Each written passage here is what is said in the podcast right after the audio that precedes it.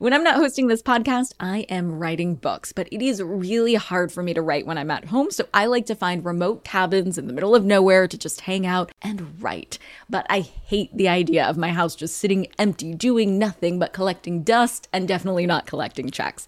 And that's why I'm an Airbnb host. It's one of my all time favorite side hustles. Other popular side hustles are awesome too, don't get me wrong, but they often involve big startup costs. By hosting your space, you're monetizing what you already have access to. It doesn't get easier than that. And if you're new to the side hustle game and you're anxious about getting started, don't worry because you're not in this alone. Airbnb makes it super easy to host. I mean, if I could do it, you could do it. And your home might be worth a lot more than you think. Find out how much at airbnb.com/host. I'm Nicole Lapin, the only financial expert you don't need a dictionary to understand. It's time for some money rehab.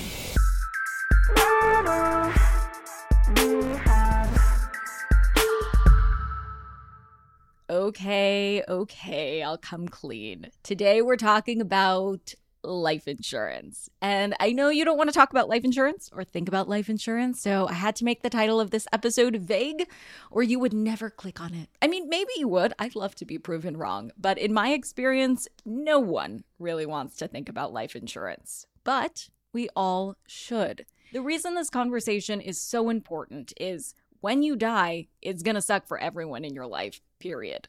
But if there are financial messes to clean up, or if you have people who are dependent on you as a moneymaker, it's to suck even more.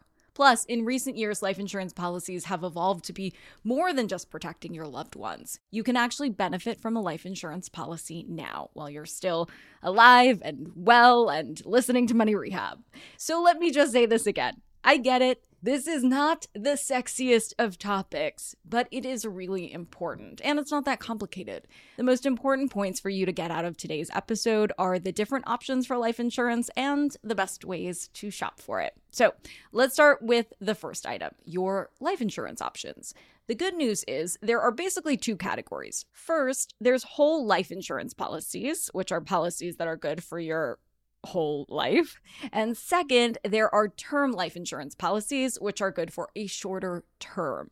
A strange aspect of term policies is that if you live longer than your predetermined term, you will need to renew or extend your policy, and the rates will likely be higher the more times you extend. So, the process of putting together a term policy is a little more daunting because you have to get really existential with this and think about how much time you have left. I know, I told you it wasn't going to be fun, but stay with me.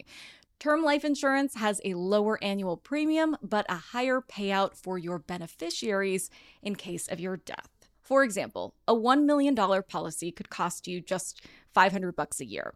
If you die after 20 years, your heirs will get a million bucks for you paying $10,000. I see parents sometimes getting a term policy that will cover their kids until they turn 18, for example.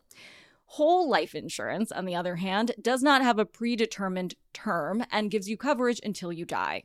Whole plans have higher premiums but also have a cash value that goes up at a fixed rate. This is the type of life insurance that people view as an investment vehicle because you can borrow from it whenever you want and it grows tax deferred, kind of like a 401k where you don't pay tax as it grows, but you do when you take it out. And it gives you dividend checks in retirement. Critics of whole life insurance as an investment, and there are many, say that the guaranteed rates of return aren't much more awesome, if at all, than what you would get from the stock market. Proponents say that the stock market doesn't offer a guaranteed rate of return. And it's another way wealthy people who max out their retirement vehicles can go on to have their money grow tax deferred or minimize estate taxes. And these plans can also be used as collateral on loans. This is called collateral assignment. It means that if you die before your loan is paid off, then the insurance policy will pay off the lender before it pays out to your heirs. This is a great way to access credit that you otherwise wouldn't be able to, say, if you want to take out a huge business loan.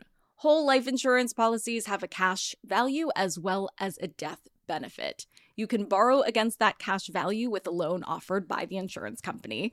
These loans have very low rates and can be used for things like college expenses. Unlike 529 college savings accounts, life insurance policies aren't counted as part of the assessment of the parental contributions done for financial aid. So, this is kind of a sneaky way to get a little help with your kids' college expenses. Since you're basically borrowing from yourself, you don't really need to pay back the loan, although it will reduce death benefits paid out after your death. You can also opt to invest your cash value into the stock market and have it grow in value. You can use this cash as a little nest egg or even as sort of a bonus retirement account. If you don't need any of these things, you may have the option of converting your cash value into increased death benefits for your survivor.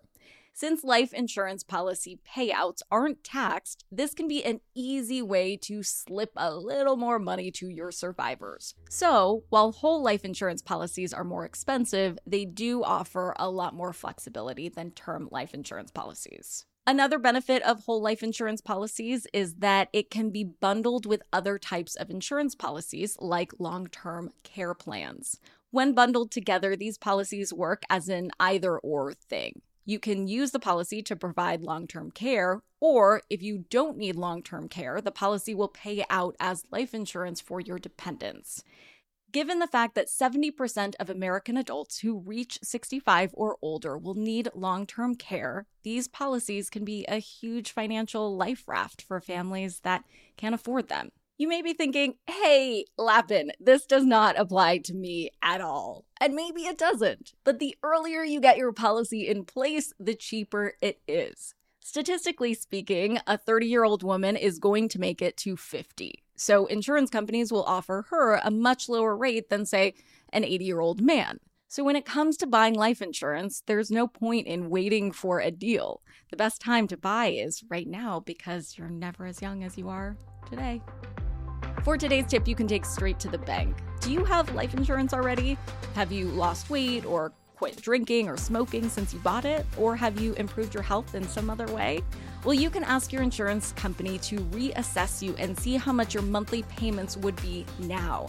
They can't raise your premiums if it's worse, but if you really nailed that new year, new me vibe and improved your health significantly, your insurance company may lower your monthly payments. Money Rehab is a production of Money News Network. I'm your host, Nicole Lapin. Money Rehab's executive producer is Morgan Lavoie. Our researcher is Emily Holmes. Do you need some money rehab? And let's be honest, we all do. So email us your money questions, moneyrehab at moneynewsnetwork.com to potentially have your questions answered on the show or even have a one on one intervention with me. And follow us on Instagram at Money News and TikTok at Money News Network for exclusive video content. And lastly, thank you. No, seriously, thank you. Thank you for listening and for investing in yourself, which is the most important investment you can make.